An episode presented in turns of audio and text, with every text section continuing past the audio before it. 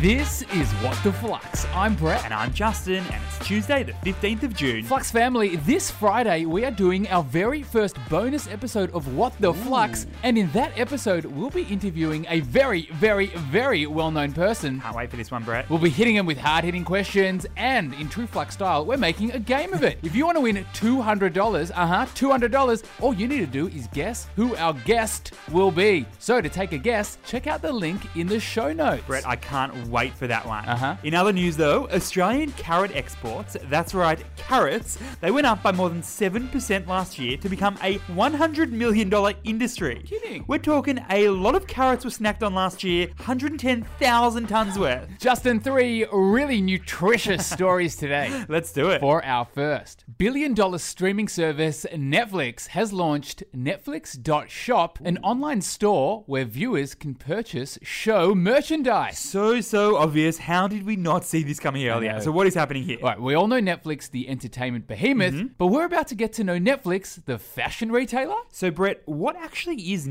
Netflix.shop? Well, it's pretty much exactly what it sounds like, Justin. Netflix has partnered with Shopify to launch an online store where you can buy Netflix show themed clothing and accessories. They've already done collabs with big brands in the US like Walmart and Sephora, but this is the first time you can buy something from Netflix directly. Now, this Netflix shop would have been handy when Bridgerton came out because I was keen to buy a new tailcoat, wasn't I? And how about Lupin themed throw pillows Ah. or Netflix brand boxes? Yes. Those do exist. so, what is the key learning here? Netflix is learning from the best, Disney, by turning their high profile characters into high margin merchandise. And Justin, it is a great way for the flicks to diversify their revenue streams. now, B Man, it's no secret that streaming services market is getting very crowded. yeah, we know Hulu, Disney Plus, HBO Max, Stan Binge. The list goes on and it goes on. And because of that, Netflix's insane growth over the last few years has actually started to slow down. And the only way they really can make money is through the monthly subscription that we pay to use their service. So now, the Flix is hoping it can create a new revenue stream by leveraging the shows and characters of Yes. its TV hits. I am completely in for a demagogue costume from Stranger Things, please. For our second story, Facebook is planning to launch a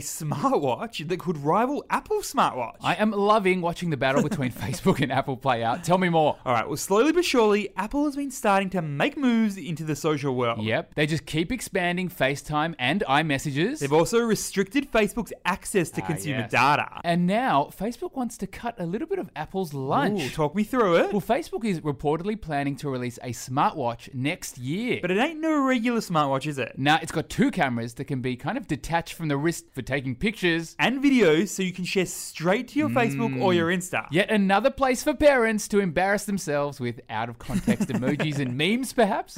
So what's the key learning here? Facebook's smartwatch could help the company build more consumer devices so that it can control how it reaches us consumers. Think about it, Brett. Mm. Apple and Google have been the gateway devices for consumers to get to Facebook. Your iPhone, or perhaps your Google Pixel, the App Store, or the Google Play Store, perhaps? so, if Facebook can create a consumer device that got around those barriers, it could create the missing link and Yes. open a huge new market for itself. Next step Facebook phone, Facebook laptops, Facebook AirPods. AKA FacePods. For our third and final story, Australian retail giant Premier Investments is expecting to nearly double its full year profits. that is big, especially considering the state of the world right now. So, what's the story? Mm. All right, Premier Investments owns brands like Peter Alexander and Smiggle and Just Jeans. And while they had a pretty tough year last year with store closures, like the entire retail industry, Mm. they're expecting to nearly double their full year profits this year. so obviously not that tough.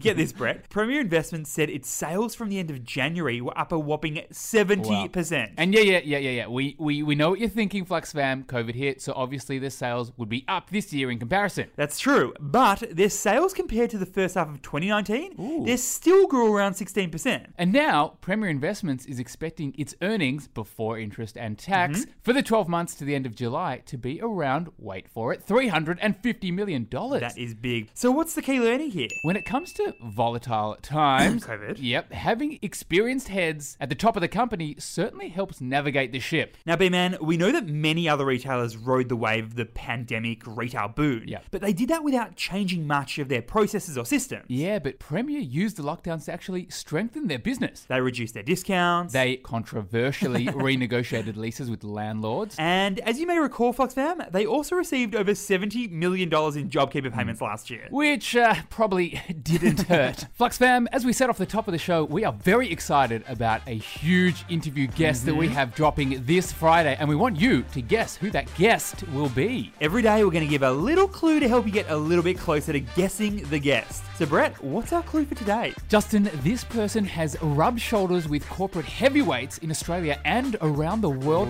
recently, by the way. So, Flux fam, if you want to give yourself the chance to win 200 bucks, guess who our guest will be by checking out the link in our show notes. You could win $200 if you get it right. Nice. Thanks for listening, and we'll see you tomorrow.